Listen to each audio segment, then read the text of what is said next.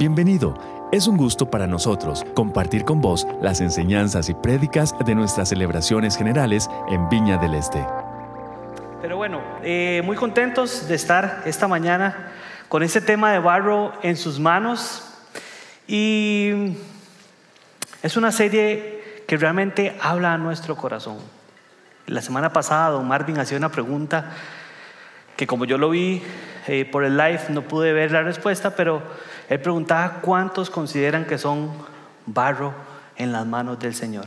Y creo que muchos levantaron la mano por la cara que vi que don Marvin hizo en su predicación. Yo creo que Dios quiere hablar a nuestro corazón y este es un tema delicioso para que el Señor nos hable profundamente.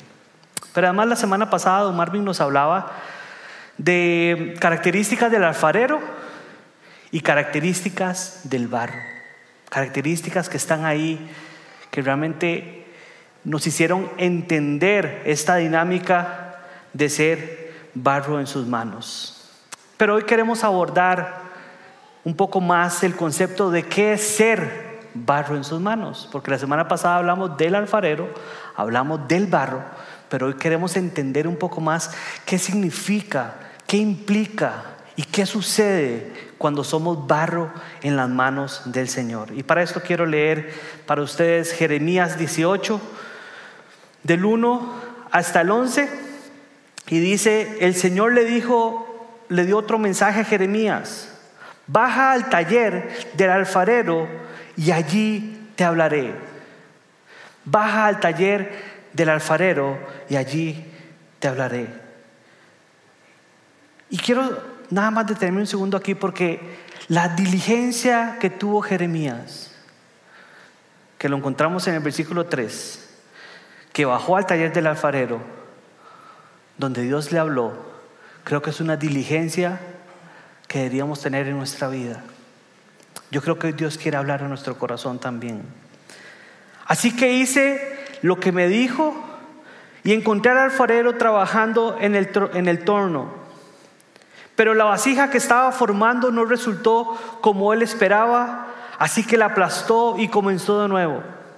Después el Señor me dio este mensaje, oh Israel, no puedo hacer contigo lo mismo que hizo el alfarero con el barro. De la misma manera que el barro está en las manos del alfarero, así estás en mis manos. Y después sigue, sigue el texto y nada más quiero terminar con el versículo 11, la parte B, que dice, así que cada uno de ustedes, y eso es una conexión súper interesante, así que cada uno de ustedes abandonen sus malos caminos y hagan lo correcto. Esta escena que Dios invita a Jeremías a observar nos describe la relación que Dios espera tener con nosotros. Dios no quiere ser un Dios lejano en nuestra vida. Dios quiere tenernos en sus manos y poder moldearnos con todo lo que Él es. Quiere tenernos cerca a nosotros. Pero para entrar en materia esta mañana, quisiera contarles un par de características que posee el barro y que lo ha hecho un material idóneo para, elaborar utensilios por millones hace miles de años y para cientos de usos diferentes. Así que lo primero que quiero hacer es que oremos para que el Espíritu Santo dirija esta palabra para su corazón. Espíritu Santo, te damos la bienvenida hoy, Dios. Yo te pido, Señor, que tú hables a la necesidad de cada uno, Padre. Señor, estamos aquí dispuestos a escuchar tu palabra y a que puedas sellar algo en nuestro corazón esta mañana. En el nombre de Jesús oramos. Amén y amén. Hay dos características súper interesantes que tiene el barro que es tal vez una de las características por las cuales este material se ha utilizado durante tantos años para hacer tantos utensilios y, cosas eh, de trabajo que me parece que son fundamentales entender, porque cuando hablamos de que somos barro en las manos de Dios, hay dos expectativas que Dios tiene que se, que se unen a estas características. Y la primera característica que encontramos es la palabra maleable. A pesar de que maleable es una palabra que está más ligada a los metales, ¿verdad? Y de hecho tiene mucho que ver con la palabra martillo o puede ser martillable o poder también ser hecho en láminas. Hay una, eh, en la definición, también una segunda definición que nos habla que un material maleable, dice aquí, tal vez la anterior, perdón, dice que puede ser moldeado o trabajado con facilidad. Un material maldeable puede ser moldeado o trabajado con facilidad. Y dice que el agua, ¿verdad? El agua hace que la arcilla sea maleable y en consecuencia fácil de trabajar. En ese estado, luego se le retira esta humedad cocinándolo o, cociéndolo a altas temperaturas y además se le eh, adhieren algunas resistencias mecánicas con esta, eh, con esta cocción. Y lo primero que vemos que Dios está buscando en nosotros como barro en sus manos es la facilidad de trabajar con nuestro corazón. Que nos movamos a su ritmo, que podamos escuchar la instrucción de Él. Estas semanas pasadas en el grupo de llenos hemos estado hablando sobre el tema de ser guiados por Dios. Y ha sido súper interesante cómo hemos llegado a conclusiones donde hemos visto que Dios está plenamente interesado en guiar nuestra vida. Es un Dios que siempre ha querido estar cerca de nosotros. Es un Dios que dice que los, que los cielos cuentan su gloria. Es un Dios que está ahí constantemente hablando a nuestro corazón, cuál, mostrando cuál es el camino por el cual debemos andar. Es un Dios que no se queda en silencio ante nuestra tribulación. Pero muchas veces no queremos escuchar. Y la maleabilidad es esta capacidad de que el Señor haga con mi corazón como Él desee. ¿Conocen alguna persona jupona? no señale a nadie que tenga la par, ¿verdad? No vamos a acusar a nadie aquí. Qué complicado es trabajar con una persona que quiere hacer las cosas como él quiere y no da el brazo a torcer. ¿Les ha pasado? ¿Alguien tiene a alguien así, un compañero en la oficina? ¿O un compañero en la casa? no vuelva a ver a nadie para que después no tengamos que trabajar en restauraciones. El Señor quiere que nuestro corazón sea un corazón fácil de moldear. Ciertamente el acercarnos a Dios producirá cambios en nosotros. Y es esto lo que Dios quiere hacer. Dios no solamente quiere acercarse para nosotros o, cerca, no quiere estar cerca de nosotros solamente para estar ahí. Dios quiere estar cerca de nosotros porque Él quiere imprimir todo lo bueno que Él tiene en nosotros. Pero para eso necesitamos tener un corazón maleable dispuesto a la instrucción, dispuesto a la confrontación y dispuesto al cambio. Usted no sabe cuántas personas, yo no sé si usted esto le, ha pasado en su vida. Todos en la casa tenemos un cuarto desordenado, ¿o no? Solo a mí me pasa. En el mío es mi oficina. A veces eh, Erika cierra la puerta. Además, cuando, ahora en la pandemia que Erika estaba haciendo el trabajo, le decía, mi amor, pero usar la oficina porque tenemos ahí la silla, el escritorio y todo. Y ella decía, no, no es que no puedo trabajar ahí. Era más la, desconcentración que lo que le puede ayudar el espacio cerrado que teníamos ahí. Pero muchas veces tenemos un cuarto que cerramos, una bodega, un closet, algo que nosotros cerramos y decimos, ah, después. Después le entro a eso. Después ordeno esto. Más adelante. Y muchas veces nuestro corazón está así. No saben cuántas personas me ha tocado ver a lo largo de la historia, personas que dicen, yo sé que tengo esto, yo sé que tengo que resolver esto en mi vida, yo sé que tengo este problema, yo sé que tengo este resentimiento, pero el simple hecho de abrir la tapa de esa olla me aterra profundamente. Y muchas veces no queremos entrar a trabajar esos temas. La ser maleable, perdón, quiere decir que a pesar de vas a abrir tu corazón y a pesar de que cueste, vas a empezar a tomar la forma que Dios quiera darle. Vean lo que dice Romanos y es parte de la expectativa que Dios tiene cuando nosotros somos barro en sus manos. Dice Romanos 12:2. No se amolden al mundo actual, sino, vamos a decirlo todos juntos. ¿Qué dice? Sean transformados, sean transformados. El estar en la presencia de Dios, el ser barro en sus manos, no implica que solamente nos va a tener ahí y nos va a andar chineando como cuando en el colegio nos daban un huevo, ¿se acuerdan? Nos daban un huevo ahí para que no se quebrara y lo tenía que andar uno toda la semana eh, para, para que uno aprendiera a tener hijos. Bueno, ahora que tengo un hijo les digo muy diferente que el huevo. más complicado. Pero bueno, no es que vamos a andar ahí el huevillo nada más, es que cuando estamos en sus manos, él es un Dios dinámico que no se va a detener y va a empezar y va a empezar a actuar con nosotros. Y lo que quiere es que no nos amoldemos a este mundo, sino que seamos transformados mediante la renovación de nuestra mente y así podrán comprobar cuál es la voluntad de Dios buena, agradable y perfecta. Vea lo que dice 2 Corintios 13, 18. Así todos nosotros con el rostro descubierto reflejamos como en un espejo la gloria del Señor. Y otra vez que dice, y somos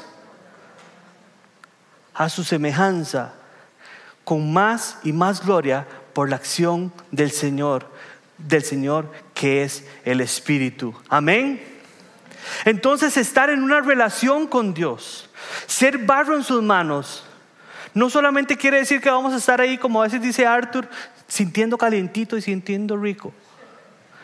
Quiere decir que el Señor estará trabajando con nosotros, trabajando con nosotros, trabajando con nosotros.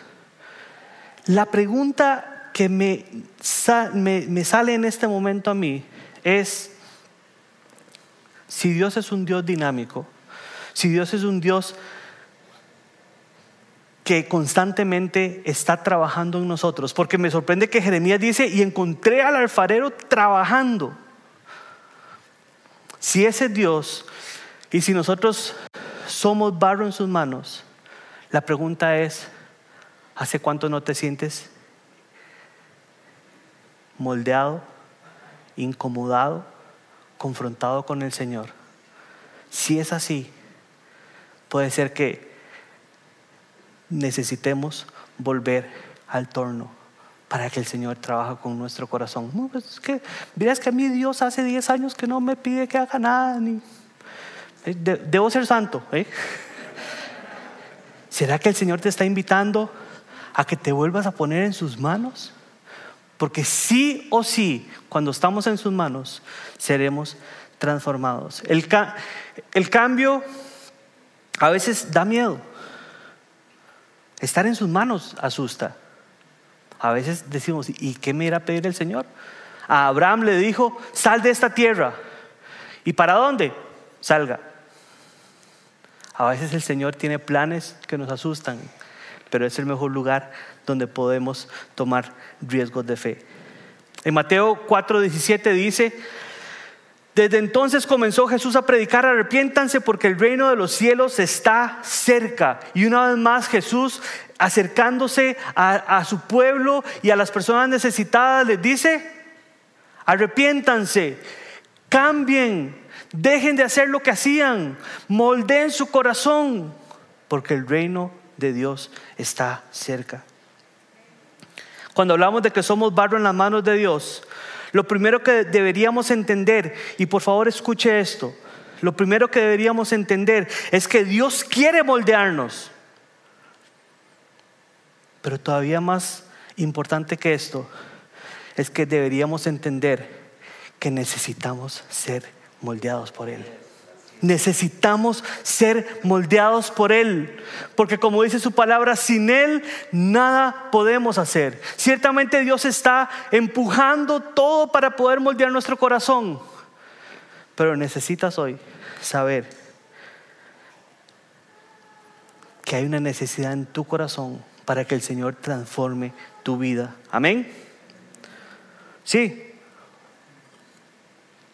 Dice Proverbios 3:5, confía en el Señor con todo tu corazón, no dependas de tu propio entendimiento o de tu propia inteligencia o de tu propia sabiduría o de tu propia prudencia. ¿Cuántas veces nosotros estamos caminando hoy en día por nuestra propia prudencia? Por lo que creemos que deberíamos hacer.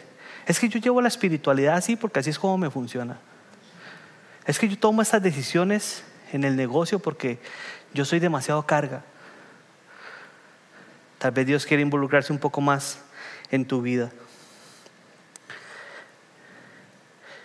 Pero una vez que Dios nos ha tomado como barro y nos ha moldeado, ¿qué es lo que Él espera entonces? Y aquí viene la segunda característica. La primera, ¿cuál era? Maleable, ¿verdad? Entonces usted ahora va a llegar al refri y va a poner maleable, para que se acuerde.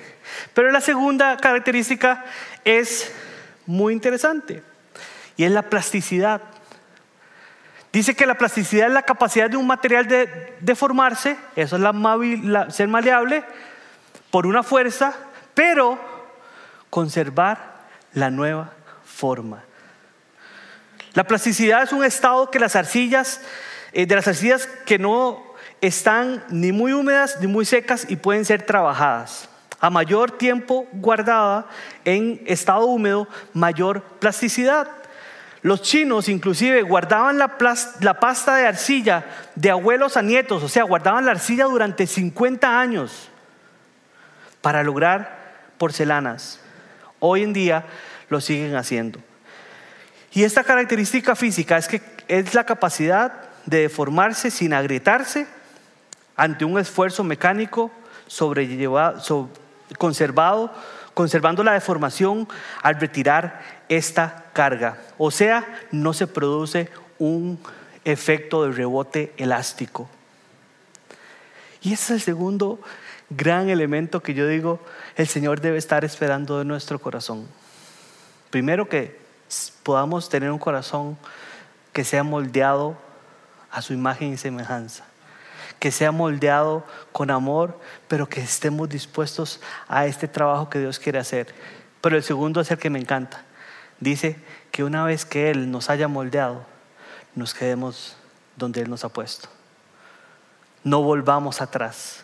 Y vea lo que dice algunos versículos sobre esta característica. Dice 2 Corintios 5, 17.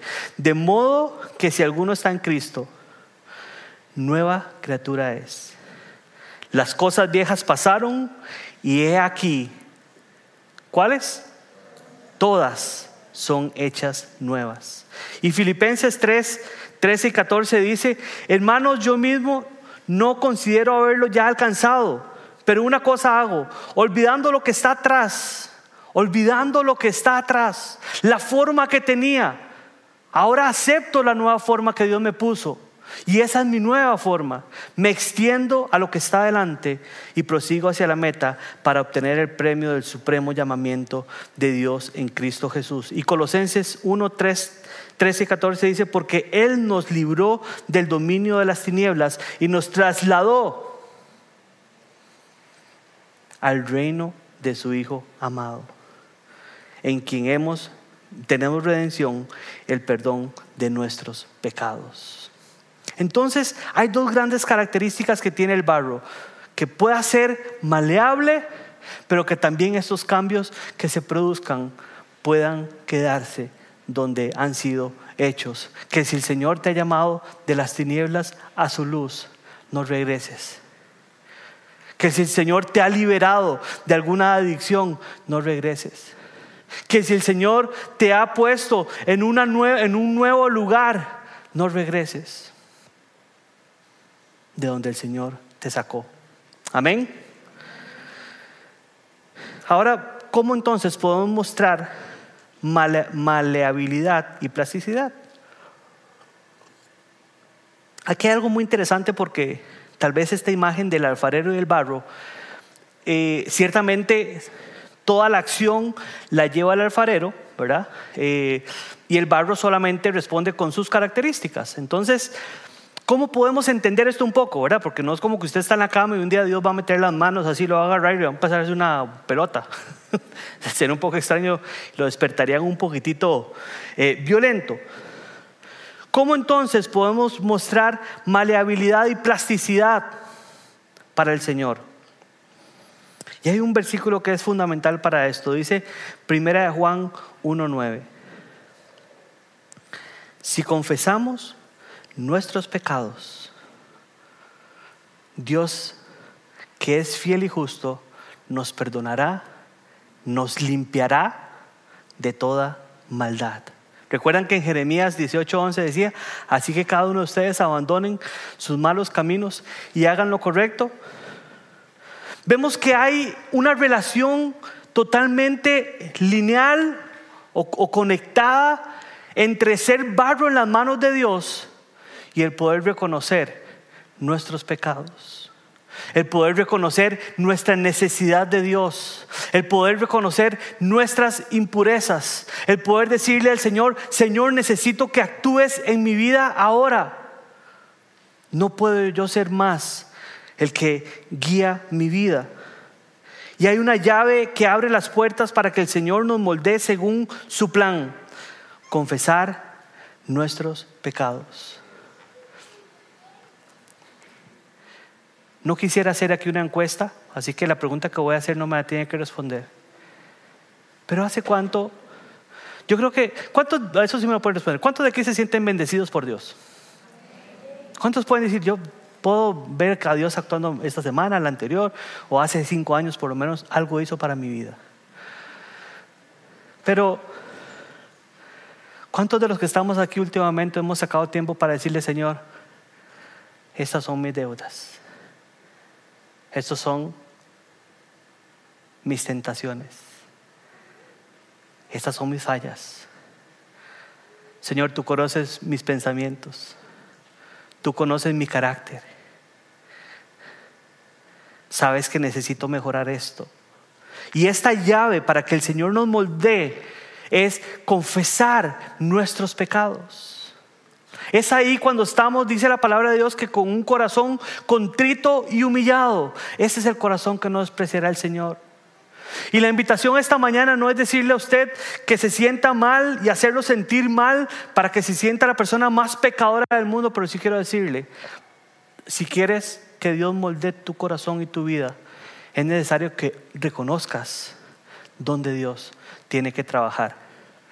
Porque tal vez la única parte que tal vez no nos queda eh, totalmente claro en la imagen es que Dios es un Dios que está a la puerta y llama. Y si nosotros abrimos la puerta, Él entrará y cenará con nosotros. El Señor quiere que abramos la puerta de nuestro corazón para trabajar en nuestros miedos, en nuestros enojos, en nuestros pecados, en nuestras mentiras, en aquello que solamente conoces vos, en tu noche más oscura. Ahí Dios quiere trabajar. Pero ¿sabe qué necesitamos? Decirle, Señor, te abro mi corazón.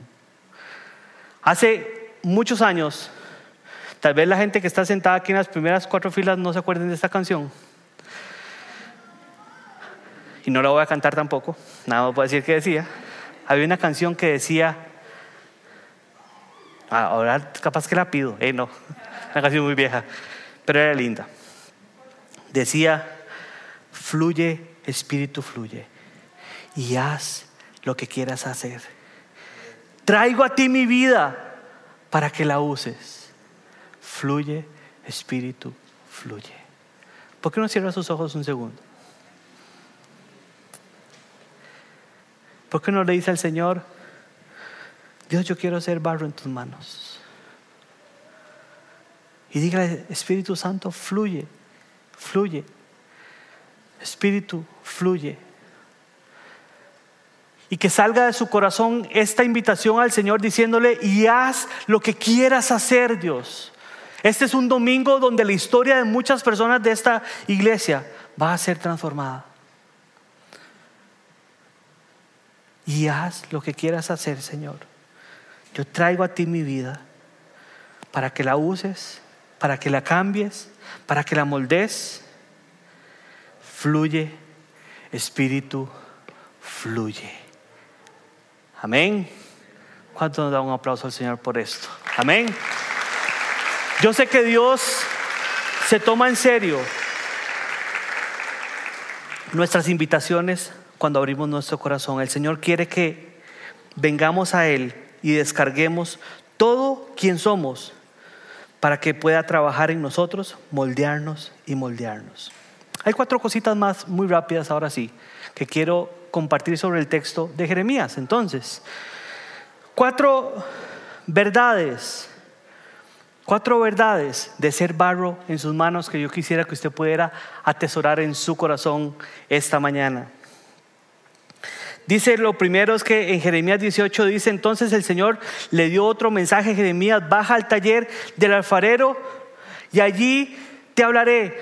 Así que hice lo que me dijo y encontré al alfarero trabajando en el torno.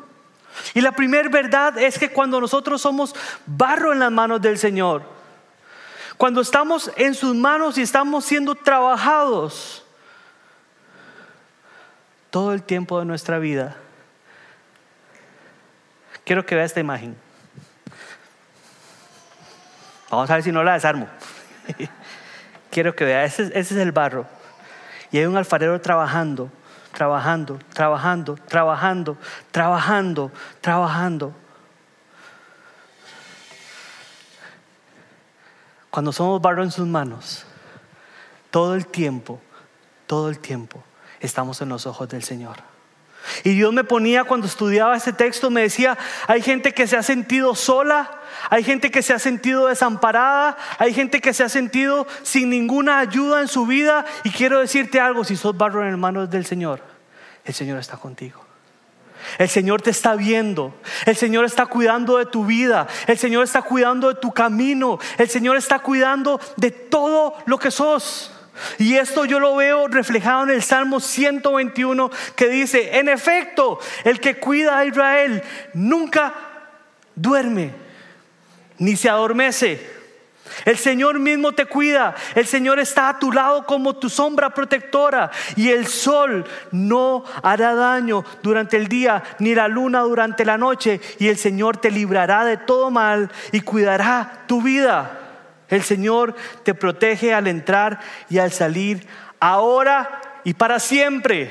Amén. ¿Cuántos creen esta palabra para su vida? Ser barro en las manos del Señor no es que estás castigado. No es que te tienen en la esquina como en la escuela, que lo mandaban en la esquina ahí, 10 minutos, 20 minutos en la esquina ahí viendo para la esquina. con las orillas de burro. Ser barro en las manos del Señor. La primera promesa es que vamos a estar 24/7 en los ojos, en el cuidado de Él, porque el torno está dando vueltas y el Señor está moldeando, moldeando, moldeando, moldeando tu vida. ¿Te has sentido solo? ¿Te has sentido sola? Dios te invita a que seas barro en sus manos. Dios te invita a que te acerques a Él. Número uno, estamos en su mirada todo el tiempo. El número dos dice, el pecado nos, desvía del camino. Y dice en Jeremías 18:4, pero la vasija, que, la vasija que estaba formando no resultó como él esperaba. Así que la aplastó y comenzó de nuevo. Y para esto quiero traer a un invitado especial. Esta es mi vasija, que no resultó como yo esperaba.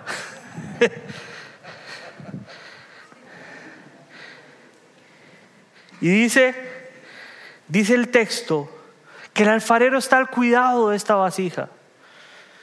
Y como no resultó como esperaba, Él la aplastó. La aplastó. Y la empezó a moldear de nuevo. ¿Cuántas veces nosotros nos hemos sentido aplastados en la vida? Nos hemos sentido aplastados por las circunstancias, por una enfermedad, por una quiebra financiera, por un problema relacional. Tal vez el alfarero vio que el camino de esa vasija no era la que él esperaba. Pero ciertamente en sus manos Él nos vuelve a hacer y empieza de nuevo a levantar y hacer su obra en nosotros. Amén. ¿Cuántas veces nos hemos sentido así? El Señor quiere empezar con nosotros de nuevo. Y si hoy estás pasando por algún momento de crisis en tu vida, y como decía Don Marvin la semana pasada, ¿cuántos de los que estamos aquí reclamamos a Dios de por qué? Si estás pasando por un momento de crisis, tal vez hoy Dios te esté diciendo, yo quiero volver a hacer las cosas en tu vida. Y ser barro en, las manos del Señor es decirle, ok Dios, fluye y haz lo que quieras hacer conmigo. El pecado muchas veces nos desvía, nos aleja del camino, pero el Señor nos vuelve a hacer y nos vuelve a dar una vida conforme a su plan. Tercer punto, y ya se vamos terminando. El tercer punto es que cuando somos barro en las manos del Señor, voy a coger un pedacito, porque esto le ayuda a uno con la ansiedad. y así voy a estar tocando algo. Dios tiene un plan para nuestra vida y eso es esto es maravilloso. Cuando estamos, cuando somos barro en las manos de Dios, quiere decir que Él tiene un plan. Y utilizo el mismo texto, que entonces dice, pero la vasija que estaba formando no resultó como Él esperaba. O sea, eso quiere decir que Dios espera que nosotros como vasijas, como barro, lleguemos a un lugar. Dios tiene un plan para tu vida. Y si te has sentido que tenés que ser vos el que trazar la ruta de tu vida, hoy te digo, como dice Jeremías 29, 29, 11, dice, pues yo sé los planes que tengo para ustedes, dice el Señor. Planes para lo bueno y no para lo malo, para darles un futuro y una esperanza. Y cuanto más lejos estemos de ese futuro y esa esperanza, el Señor volverá a aplastar este barro y nos volverá a encaminar para que lleguemos a ese bien que era preparado para nosotros. Amén.